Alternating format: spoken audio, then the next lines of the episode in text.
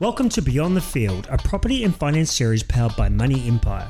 The content you are about to hear is designed to educate and inspire you to tick off your property and finance goals. And when we say beyond the field, we mean your field, whatever that may be.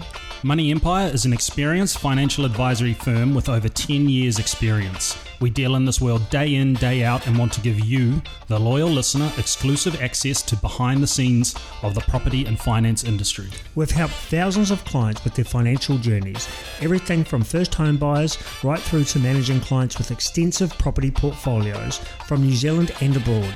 Each week, BTF includes special guest episodes. We chat with industry leaders, entrepreneurs, sports stars, and the stories of everyday people. Now it is your turn to take back control of your future, so kick back and absorb.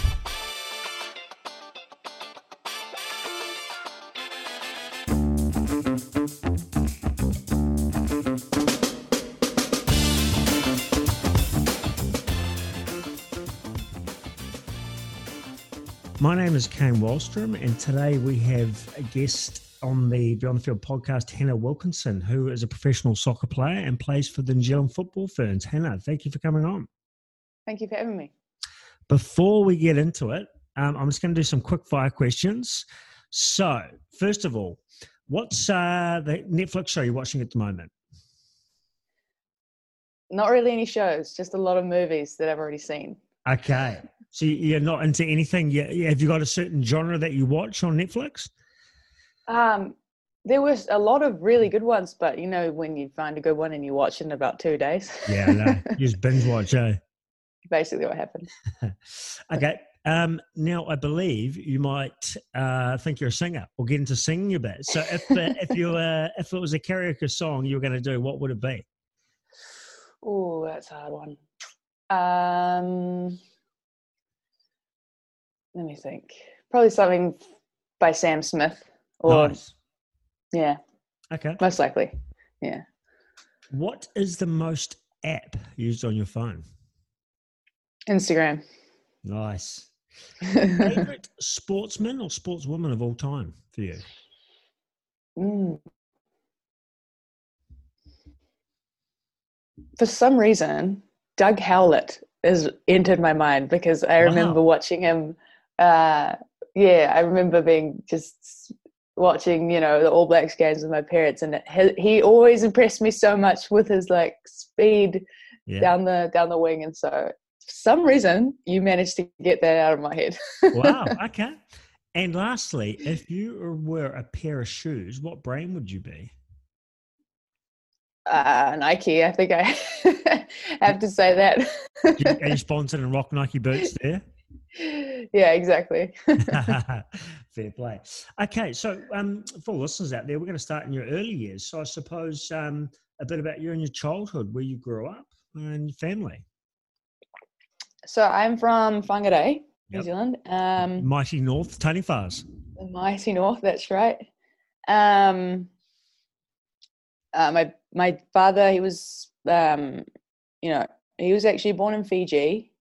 Um, yeah, he's the first kind of five or uh, twelve years of his life living in Fiji. Right. Um, but his grand, my grandparents, his parents were English.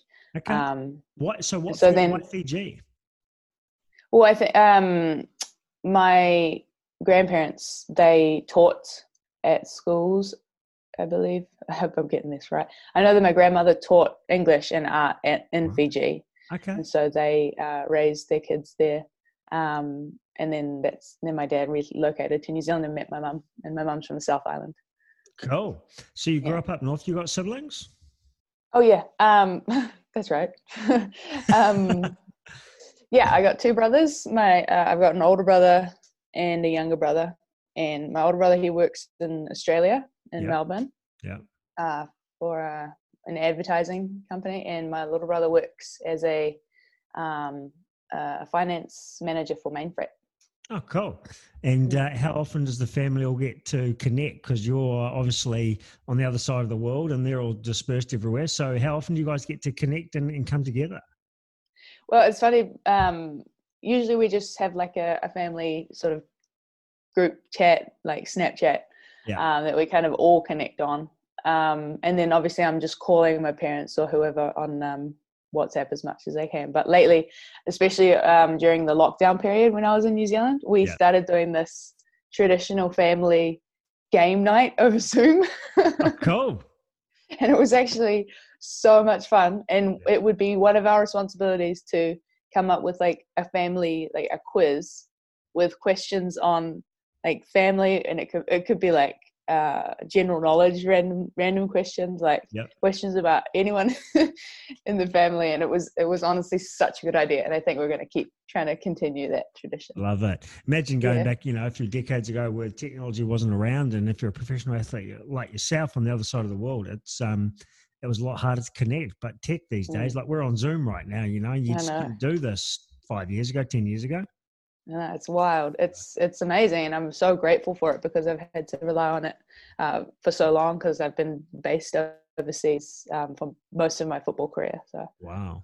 Okay, Mm. so um, schooling. So did you go to school in Whangarei? uh, yeah, I went to Kamo High School, Yep. um, and then I moved to Auckland where I started studying um, psychology at the U- at, uh, AUT. Cool.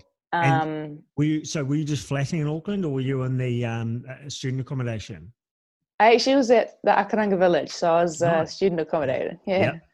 Um, I lived with some of my high school friends for a little bit, um, and then made a ton of awesome friends down there. And I, I loved, I loved living there. It was so fun. So, a- as a Um, young as a young girl coming down to Auckland, did you was it daunting for you coming from Whangarei, or obviously it's not too far away, but Um, well, it was a little bit to to be relocating there for sure. But I, I've- obviously have been down there so often for for football and trying to get exposed to, uh, you know, the New Zealand level coaches at the time or earlier on, and so I was just kind of used to the to the ropes down there. And um, moving down there was the the way to get uh, really exposed to those coaches, and that's how I Yeah. kind of came around. yeah. Um, and interest or hobbies? What what sort of just outside of uh, before we go into your career, um, interests or hobbies that you have outside of this? What's some of the stuff you do? Uh, so I I do a lot of music. Um, I have a couple songs on Spotify. That was the project that I really um, put put a lot of energy and work into, kind of outside of football. What are they called so listeners can jump on? Uh, there's one called "Set Me Free," and there's um, another one called uh, "Waiting for the Sun." Cool. and yeah so those really turned out like amazing and i got a lot more listeners than i anticipated because it was you know it wasn't for i i didn't want to get people to listen to it it was more i just wanted um one of my songs one of my original stuff kind of to be out there on- Yeah. you know, so i could say hey listen to the song so but um yeah that's something that i really enjoy doing it helps me escape from pressure of international and Yeah. professional football and Oh, yeah, music's really uh, enjoy. music's a big outlet for people, right? And it's a big um, relief. And um, Mm. myself, if I go to the gym, chuck on music, and you can kind of just, I don't know, cruise off and go into your own world for a little bit, right? Yeah, exactly right. Yeah, so it just it's very very therapeutic and uh, cathartic in a lot of way in a lot of ways. So Yeah, I'm glad that I have that. I bring my guitar everywhere I go. So cool. Yeah. Um, being a professional athlete, superstitions. You got any? um, I've been thinking about that because I feel like I had a lot when I was younger. Yeah.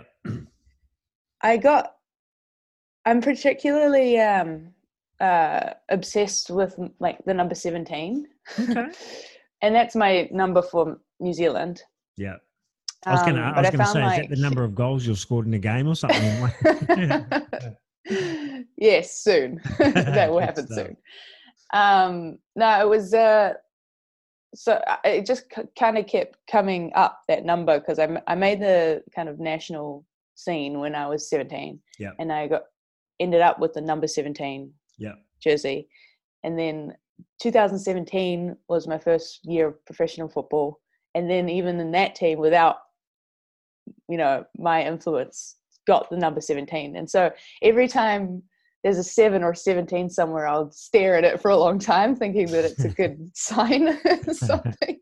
it's kind of strange, but Oh, cool. Okay. yeah. Okay. yeah. So the number 17 is key to you. So tell me then, moving on from that, soccer, how did you find soccer or how did soccer find you? How old were you? so uh, I was eight when I started playing, and my Yeah. brothers were also playing. It was just like a sport that we did a lot of sports growing up, um, and so we all just kind of started playing. My dad started coaching when I really committed to it because I fell in love with it Yeah. pretty quickly. Um, and it was me and my little brother that ended up, you know, continuing to play. And he still plays a little bit now. My older brother kind of gave up on it. yeah. um, but yeah, it's been it's stuck ever since. Okay. So did you play just in the club up north in Whangarei there? And then um, from there, when you moved to Auckland, did you play for an Auckland club originally? Yeah, so I started out playing for Kamo Swifts. Yep. AFC and then joined like a regional team known as North Force. I actually played with boys for until I was around like 15 or something. Right. I was in boys teams, yeah. Okay. Um because there was no there was excuse me, there was no girls teams really. Yeah. Like it was they called it like mixed. But I was the only girl. You're probably, you're probably kicking Um, all the boys' asses. That's exactly. One of the only girls. There were some um, every now and again, but and then yeah, I ended up playing for North Force, which was and I think it's called Northern Football now. Um, and that was more regional stuff, and then it just started to keep you know I kept getting closer and closer to the top national level until I made it when I was about 17, 18. And was it at that point, you know, and what, 15 or 16, you thought, right, I could actually go right to the top here? Or did you know at a real young age? Uh, yeah, I think it was more when I kept playing. Um, yeah, closer to around like 12, 13, 14. Yeah. I was, I had a real goal to, that I wanted to play for New Zealand. I wanted to represent my country. Yeah. Um, and then there was an under 17 Women's World Cup in New Zealand. And I think I was trialing for it like a couple of times. Yeah. Um, to try and make that squad, but I didn't make the squad. And I remember feeling like I, I was so, I was really upset, but um, I was still absolutely determined to make, Yeah. you know, national Well, fa- failure So- creates success, right? It uh, exactly. creates a fireman that you've got to burn to get there. That's right. Yeah. So tell me, when did you say in 2017 you became professional, did you, in soccer? Yes, correct. Okay, so up until that, you were studying and playing at club level, and obviously not being paid, or at amateur level not being paid. Did you, were you working as well, having to support yourself? So I um, actually went to college in the States, Yep. um, So which meant that I was, Tennessee. yeah. Yeah, right. Okay. How did so? How did that come back? Did you get a scholarship to go over there?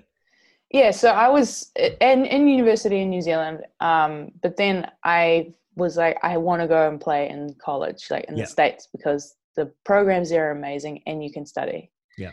Um, so I looked into a bunch of different colleges and found one uh, down in the deep south, Yeah. and um, it was easily like the best experience, one of the best experiences of my life. It was I had an amazing coach. Um, I got um, I was very I, I came out of there quite qualified because I got my undergrad and I also got a an extra kind of qualification postgraduate because I had injured myself there, Yeah. which meant that I had a longer period to study and it was all on scholarship. Okay. So it was amazing. Tell us a bit more about that experience because you know what we see here or on docos or on TVs around um, college and college sport is just next level, right? It's like our professional side where we're at now. So, what was the culture like over there and the people at the college? Oh, it was awesome.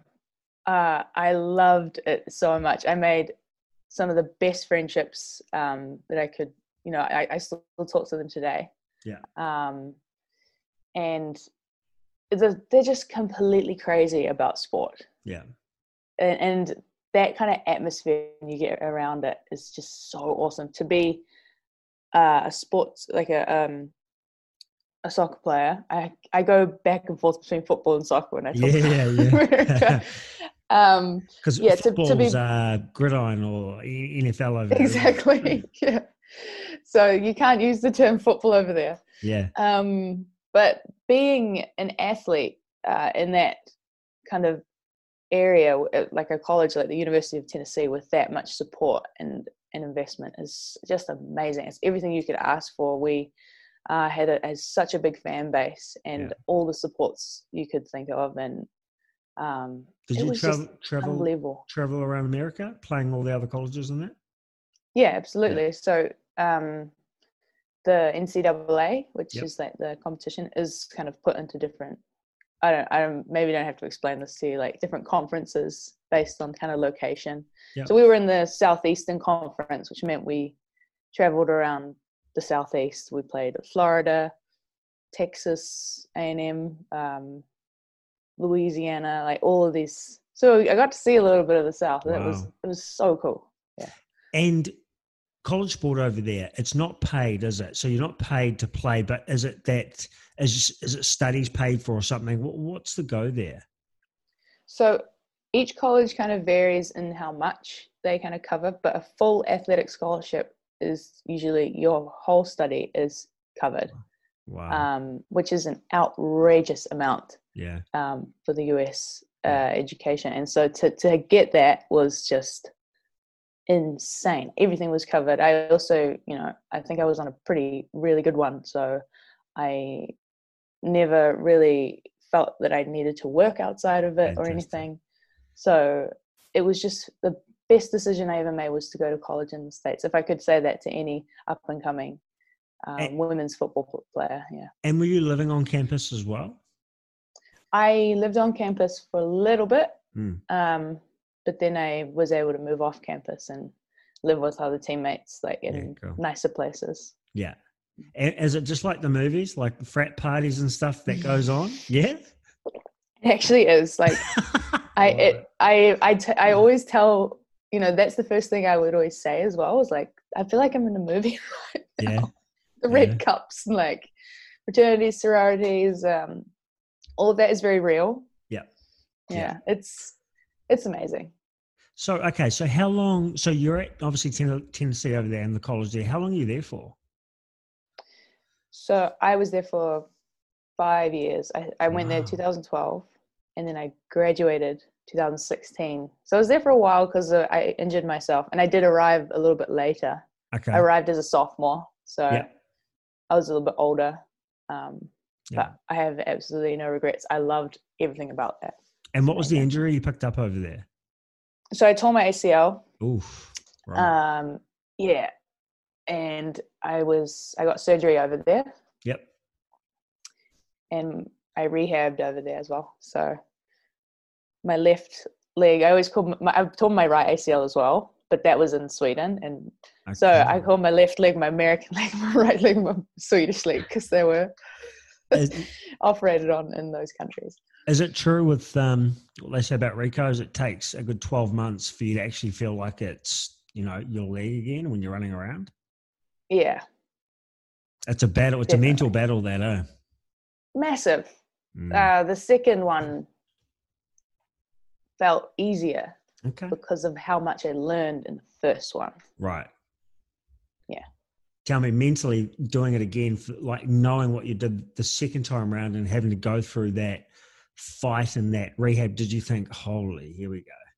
Oh, that was the worst moment of the whole Yeah. thing was knowing because it was like it happened and oh, just the whole, all of that whole like journey comes flooding back, and Yeah. so you're just like, I have to do this again. Yeah. And, but you know, second time around, I did a hell of a lot of better job. Yeah. I feel a lot fitter and healthier, um, and I know you know how to look after myself and Yeah. sometimes you just have to learn the hard way. Yeah. And sometimes injuries just happen for a reason, right? Freak things. exactly. So Yeah. Um, okay, so you you finish up study there, and is it you go to a, your first Swedish club? Is that right? hmm Yep. Yep, So how, so how did I- that come about? I managed to get it through an agent that um, had worked with a lot of New Zealand football players to get Yep. them overseas professionally because the big um, emphasis was for us New Zealand national team players to be playing professionally as much Yeah. as possible. Yeah. Um, and so I found a team that was interested in Sweden. Yeah. And it's the name of the club is Vittsjö. I didn't even want to try pronounce, pronounce no, that. it's tough. It's a tough one. Yeah. So that was my first professional club experience. Cool. And how long are you there Mm. for? I was there for two years before I tore my ACL that I was Right. talking about. Okay. And then, And that's that's a full time professional comp there. Mm-hmm. yeah. Amazing. So yeah. And what was Yeah, it like it's- for you? I know you were at the college, which probably was like it was full time professional, but what was it like being paid and being part of a full time environment um, and a competition level? So immediately, I, what I found was the pressure was instantly higher Yeah. because you're paid to do a job, and if you don't do it, like you, you they can just remove you. And you're expected to win, right? You're expected to win, and this league as well is the bottom two leagues. Um, the sorry, the bottom two teams of the league get relegated, Ooh. and every team is it is such a tight league because the quality of the players in this league is just outrageous. So it's every game is every week is a real challenge. Yeah. So you're there for a couple of years, and then you go into a Portugal club. Is that right? Yeah, so I came back from ACL uh, in 2019, made the World Cup in France Yeah. with New Zealand, and then I went to Sporting in Portugal. Right. And again, Yeah. just a, a club obviously saw your talent, picked you up. Um, how did you find that experience? that was a that was a pretty interesting experience. It was awesome. It was a Yeah. lot. It was not at all what I was very used to after having been uh, in like Sweden. And I mean, I was quite Americanized, so I was already coming out of that culture, and then to go to Sweden and to get cultured again in that sense. Yeah. Um, both, you know, Sweden is a very English-speaking country. Like everyone kind of speaks English Yeah. To go to Portugal was a real challenge for me because there was just that language barrier was just real hard for me. Yeah. Um, yeah, tough language as well. And were you were you expected to learn their language and be part of that culture, like in your team? um, I wouldn't say really expect. Well, there was a, a degree of expectation there. Mm. Like they would be like, just, you know, what do these football terms mean? Which I totally understand. Like we're arriving here, we need to understand. Um, Yeah. You know what what people are talking about on the field, and I did uh, learn all of that. Um, but to speak it fluently, like uh, usually, if the club team wants you to do that, they kind of offer classes for you Yeah. to attend. Um, and so no, Okay. but it was awesome experience. And you're at that club for a year, just a year, is that right? And then back to Mhm. Sweden, where you are at the moment. Right. So my contract actually got kind of cut short from the pandemic. Yep. Um, it was actually supposed to be, yeah, everything was kind of, the world was crumbling down like around when I was in Portugal. And I actually had only had about three months left on my contract. And I requested to leave and go home Yeah. and terminate my contract early because I Yeah. was petrified I was going to get stuck. Yeah.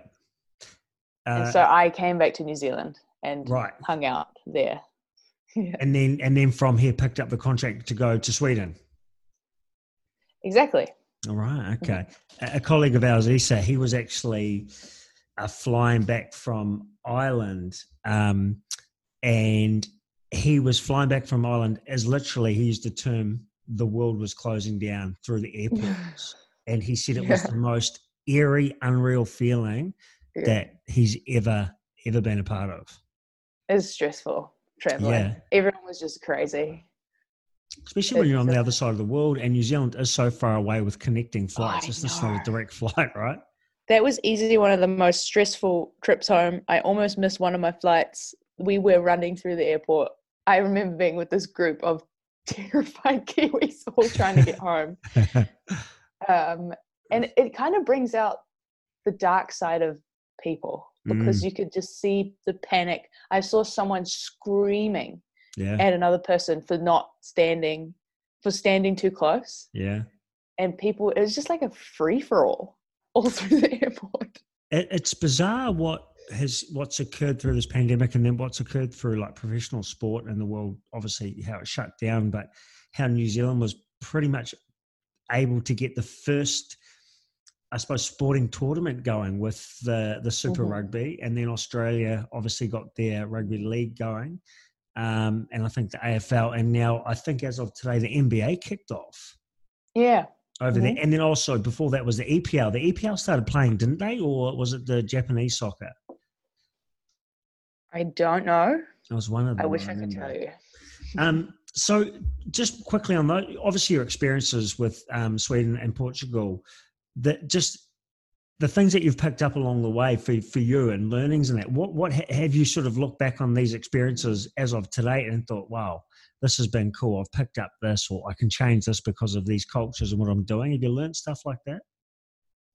Yeah, absolutely. I, I've um the stark difference in culture there. I think it, it's really powerful to have been somewhere for a long time and then to go somewhere of the complete opposite and just have those two perspectives Yeah. and those two experiences because I did learn so much out of both of them. Yeah. Um, going to Portugal really, really did improve my technical ability because I've never really been a technical player Okay. but that league all that that team would do is just play and play and keep the ball and keep the ball and play and it was such a challenge for me because it was not my area of expertise really but Okay. it pushed me to get better in those aspects Yeah. and so now i feel like i've come out of that um, with just a better player in general Yeah. um, and you're exposed to obviously all players across the world. Are there different nationalities in these comps? uh, do you mean in sweden and Yeah. portugal Yeah, Sweden Yeah. and Portugal. Yeah, so internationals, they're kind of all over the place in uh, these professional leagues. So in Portugal, I actually was with, there was Serbian uh, international, there was German, American, um, Brazilian in there. Um, and then here in, in my current team in Stockholm here, we have Icelandics, we have Norwegian, we've got Danish, we've got Dutch. Like it's awesome. Cool. It really I just- is. Yeah. all different worlds uh, the worlds come together and you learn so much from others um, Mm. are you is your team capped uh, around the number of internationals you can have in there Yes, uh, I think in the Swedish league it's half. It's about half the team. You can have about half okay internationals, and internationals are. I don't really know this rule. I think um, there's Europeans and then there's internationals. okay Oh, we have Americans on our team as well. I think. Um, and so the Amer- like so Americans and like, like someone like myself outside of the EU. Yep. Um, there we end up being kind of more expensive to have, kind of more of a pain in the ass to get over. yeah yeah um, but the you know if you're part of the EU, you know European, like it's kind of easier to to get like visa stuff and, and all Yeah. of that. So um let's talk about your junior and i suppose senior um international debuts sure. and world cup so your did you say you um played for new zealand under 17s is that correct Uh, no, I missed out on that. okay I so you, played for the under 20s. under 20s Mhm. and so that was your first international debut at obviously any level Yeah, so yep, that's uh when was that? We played it was an Oceania World Cup qualification tournament. cool So that was my yeah. and where was that that was actually in Auckland. okay was Um, it was the tournament around like was it albany and stuff It was a, it was at Albany, like right next to the stadium, yeah the North Yeah. Harbour Stadium.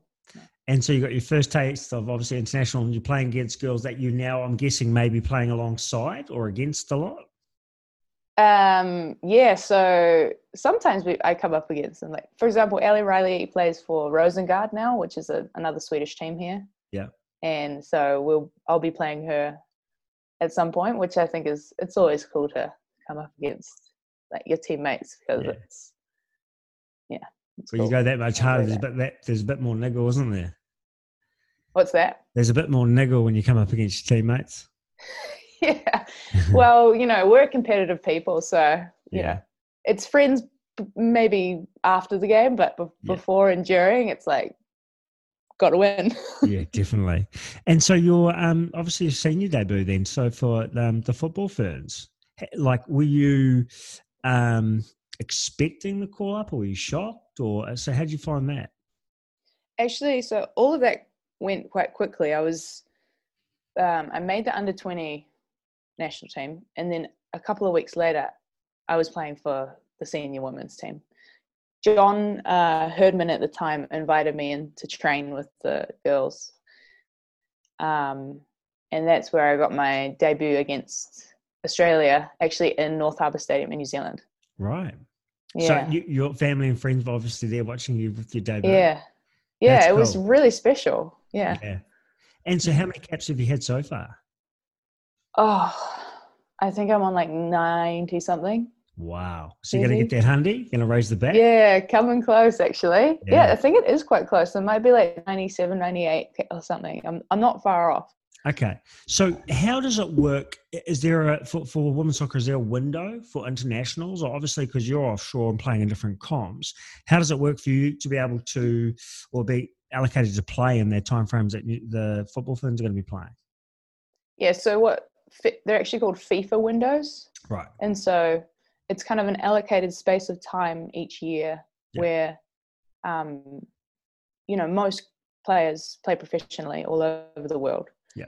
Um, and then those national team representatives um, go and play f- and represent their national teams during these FIFA windows. So club coaches know when a FIFA window is because there's no games usually. Yeah. So the national team can, members can go and join um, their teams. Yeah, it might be a bit harder this year to play any international soccer. Yeah. Yeah, it doesn't look like we'll be having anything anytime soon, but Yeah. I f- imagine that is the case for most teams. Although Europe might jump onto something Yeah. faster. I know Sweden might as well because that's been like the only functioning league this entire pandemic. um, now we are hosting as it's the 2023 World Cup, isn't it, with Australia here? hmm What is that to you, and what does that mean? Oh, that was just hearing hearing that was like unbelievable. I'm just stoked. Like we I could not wipe the smile off my face. It was uh, right before I was leaving for Sweden too, so there was a lot going on, but all I could think about was the fact that there's going to be a World Cup in, New Zealand. Like, I don't think you can get any better than that. That's awesome, eh? It's Yeah. awesome. Like you get the best players in the world in your back doorstep in Australia. You get to compete against them all, but you get to do it in front of your family and your friends. I know. How good, eh? How good It's is like- that? And I so, remember the um, the 2011 uh, Rugby World Cup here in your backyard, and like it was just unreal. I know. So, this is just oh, ecstatic. um, so you'll be you would have brought up obviously by then you're over your 100 caps Hopefully. when you hit that World Cup mark. yeah. That'd be nice. Has there any? Has there been other Centurions before you? Oh yes, we've had we've had a lot. We've, We're a very experienced team. Um, Okay, so you've got people in your team. Some of the girls in your team currently that will be over 100 caps. Oh, for sure. We've got uh, Abby Erceg, I think, is the most capped, who's currently Wow. still with us. Um, we've got Ria Percival. I think maybe she's the most capped. I don't know who the most capped is, but we've got a lot of people really you- up there. You're going to have some good experience then going into um, your next few years. hmm Yeah, hopefully, uh, and hoping hoping the um, Olympics is is going to be um, Yeah. next year. So that's meant to be next year. Has there been sort Mm-hmm. of any word on what's going on there? Because that's the big unknown, right? Mm-hmm. Yeah, so we kind of like prepare for major events with a lot of tours and stuff leading up. Yeah. And this pandemic has just really halted that. Yeah. And when we're just kind of in this position where like, whoa, Yeah. we're not going to be playing together for a while. But hopefully that's the case for most teams. Yeah. And so we're kind of all at that same disadvantage. And so I guess the Olympics is like a kind of a um, it's a major tournament and obviously we want to perform and, and win. And it's also a great stepping stone into that World Cup. Like to Yeah. really like help us get to where we want to be, especially for a home based World Cup. So it's funny as we're talking.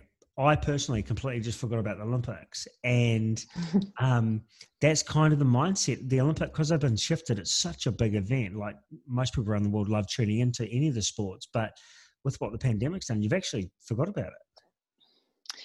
Yeah, exactly. Like, yeah, because the whole um, marketing around it was 2020, you know, like Yeah. Tokyo 2020. And now, I mean, that brand team has to come up with something else now. Like, that whole, has, the whole thing's got to change. And Yeah, we don't even know if it'll go ahead. Like, there's just a lot of questions around it. So, I Do mean, guys- it's just one of those uncontrollable things. are you being sort of kept? You guys being kept into the loop around um, updates and feedback on the Olympics because it's got to fit around how you guys build up to the tournament as well. I'm presume.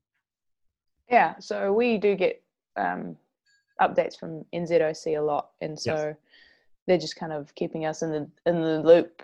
Um, you know whether they've heard anything or not, and Yeah. as an athlete, regardless of outcome, you just have to focus on Yeah. your job and um, basically like prepare as if it's going to happen, right? Yeah. Because it might. So Yeah.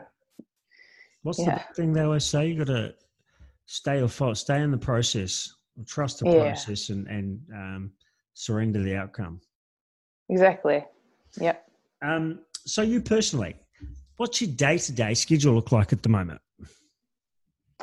So I am actually studying at the moment. Um, I'm studying my master's in psychology through Harvard University, uh, like online. Yeah, um, and that's been real busy. Yeah. Uh, just because it's summer school, so it's like a semester, like two courses, but squeezed into about seven weeks Wow. yeah so that's been a bit stressful and so i've got training usually like once a day um, we actually our game schedule has been condensed as well because they're trying to fit the whole year's schedule into this last like Holy. few months Right. so we play about like kind of every four or five days which is Yeah.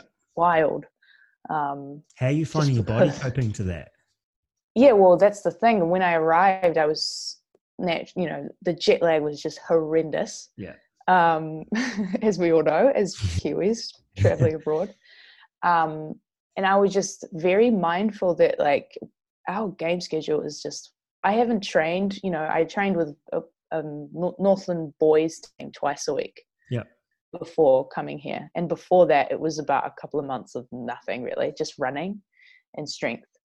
So I hadn't really trained for a while or played.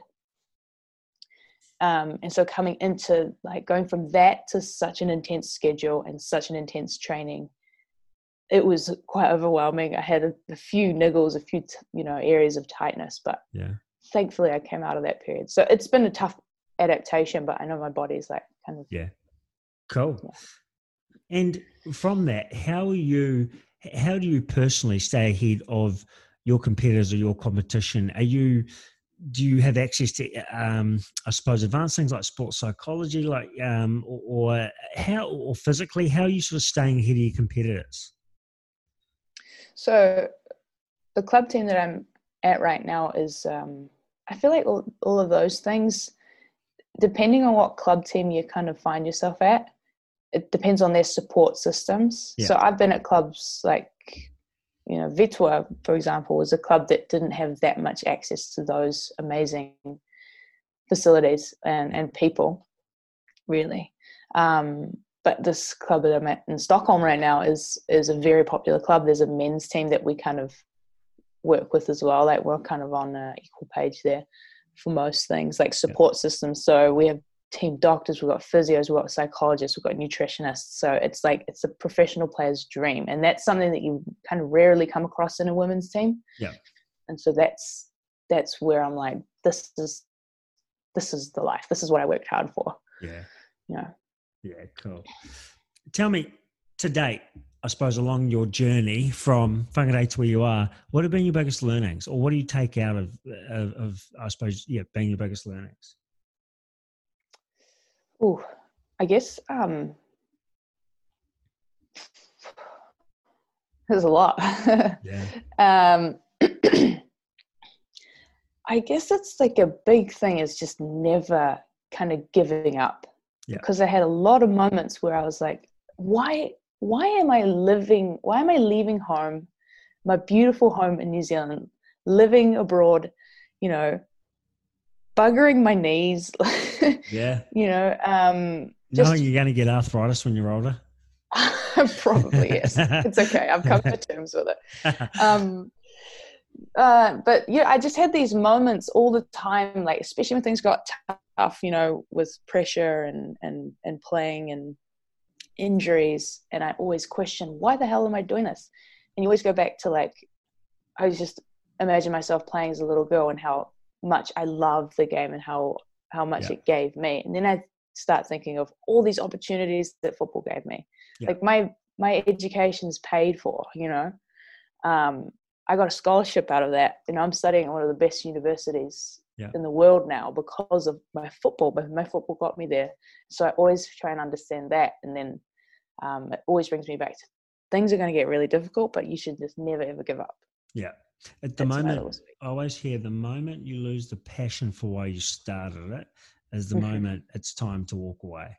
And if you're doing it for a grind or for for a dollar figure at the end of the day, you're never going to succeed, right? That's exactly right.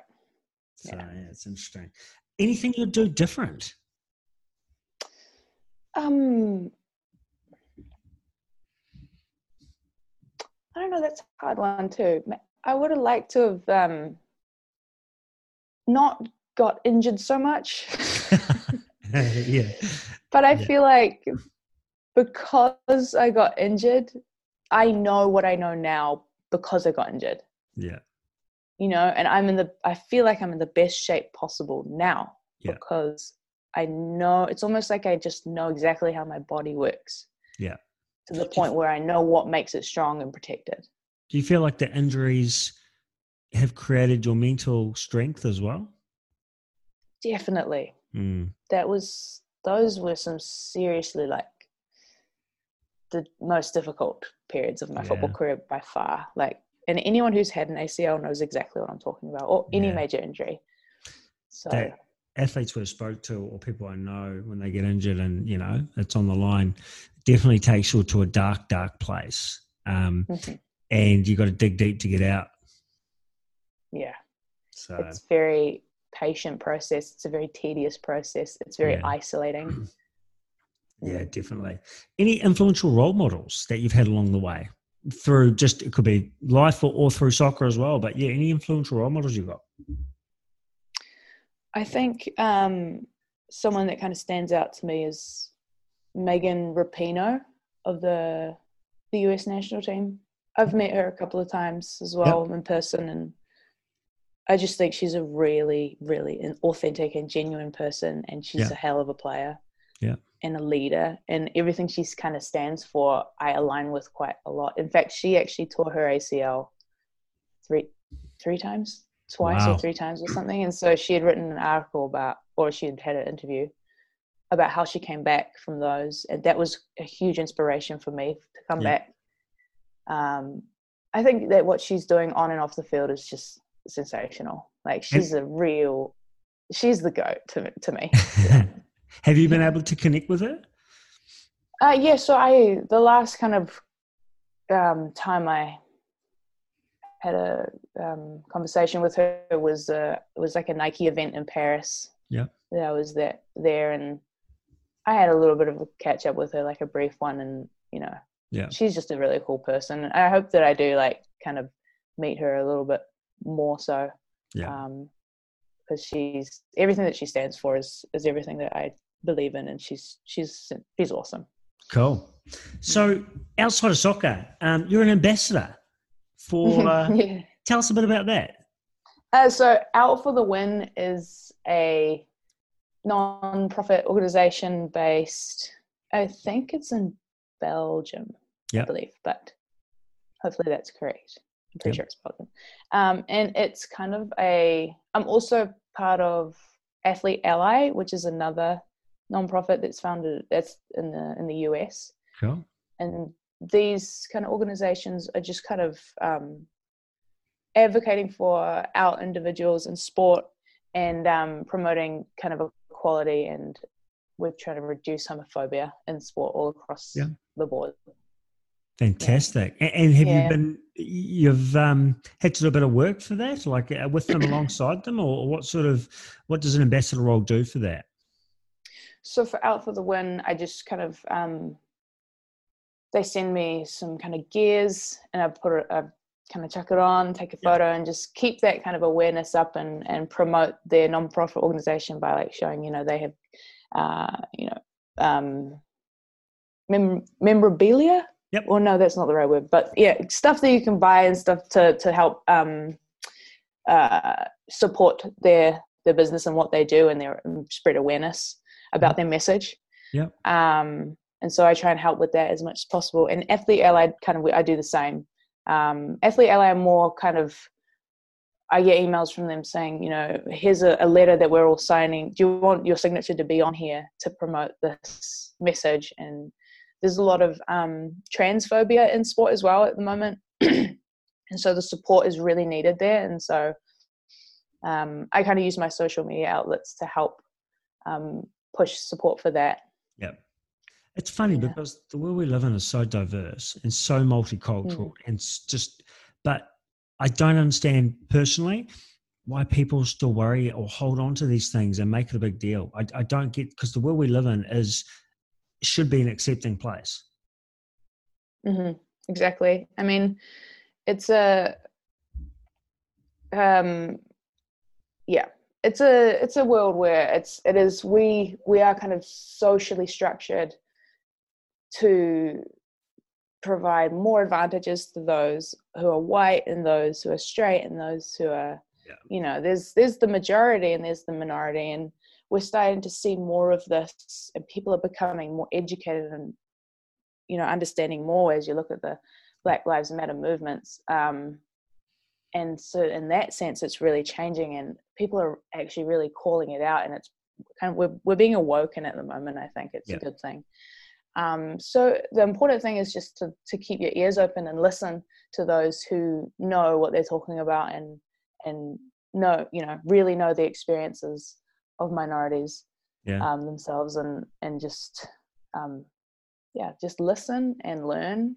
Yeah. and um, find out how you can be helpful and um, just more aware Big part of life is education, right? And making your own mind up. And I think the generations coming through now um, have access to that and are open to that and aware of that. It's probably the latter generations that have gone by Mhm. still probably hold that stigma. Mm, for sure you can definitely see a generational difference with that Yeah. um, oh it's it's a stark difference for sure and education is the forefront of it yeah Yeah. Agree. Um, so life after soccer, it has to come to an end at some point, and hopefully it's um, well beyond you winning the 2023 World Cup. yes But yeah, what does you're obviously studying psychology at the moment, but what sort of life post soccer? What's your next career? What are you thinking? What does that look like to you?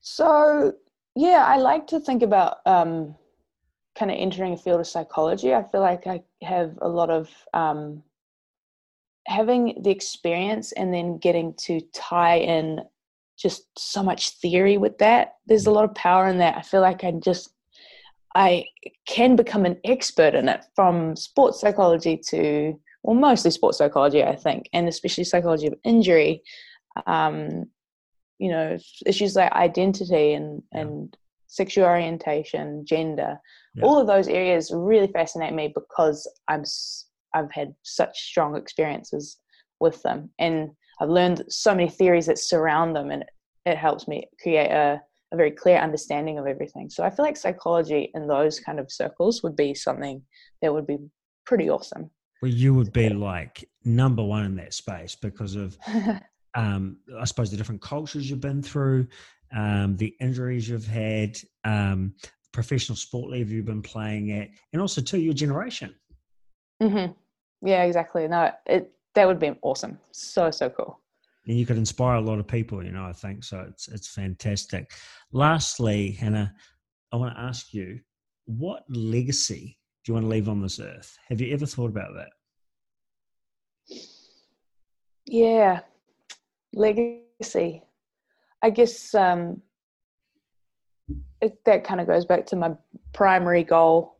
The reason why I'm living here in Stockholm and not home in New Zealand is to play and be the best I can for my country and represent us on the world stage as a footballer and as a representative, um, an athlete representing New Zealand. I still, we have just got so much potential as a team, and I want to be a part of that legacy. Yeah, you know. Yeah. Um, it's been my goal ever since I started playing, started kicking a ball. So I don't want to let my my little self down. Yeah. And uh, I want to achieve all of her goals. Fantastic. Hannah, it's been a pleasure listening to your journey all the way from Whangarei over to America, Stockholm, and then hopefully back home um, hopefully, 2023. Yeah. And we'll see you back on the playing fields around here. Hannah, is there any um, anywhere or any platforms that um, our listeners can follow you on to see your journey around what you're doing at the moment? Yeah, so my Instagram, um, I have to actually look, I can never remember it for some reason. Um, my Instagram is uh, H Wilkins seventeen, but you know if you type in Hannah Wilkinson into Instagram, you should find it. Cool. Um, same with Twitter. Um, just type in my name into Twitter, you should be able to find it. Um, those are the two major outlets that I use. Cool. Uh, Instagram more more so, but yeah, thank you so much for listening. No, it's been a pleasure. Um, to all the listeners, follow Hannah, see her progress, cross fingers, no more injuries, and see more goals going down. Eh? yeah, exactly. Cool. Thank you very much for your time. No worries. We hope you enjoyed today's episode. For more information on this episode and hundreds more, you can visit us at Beyond the Field Podcast on all social platforms. Don't forget to hit that subscribe button. Now it's your turn to take control and build your empire beyond your field.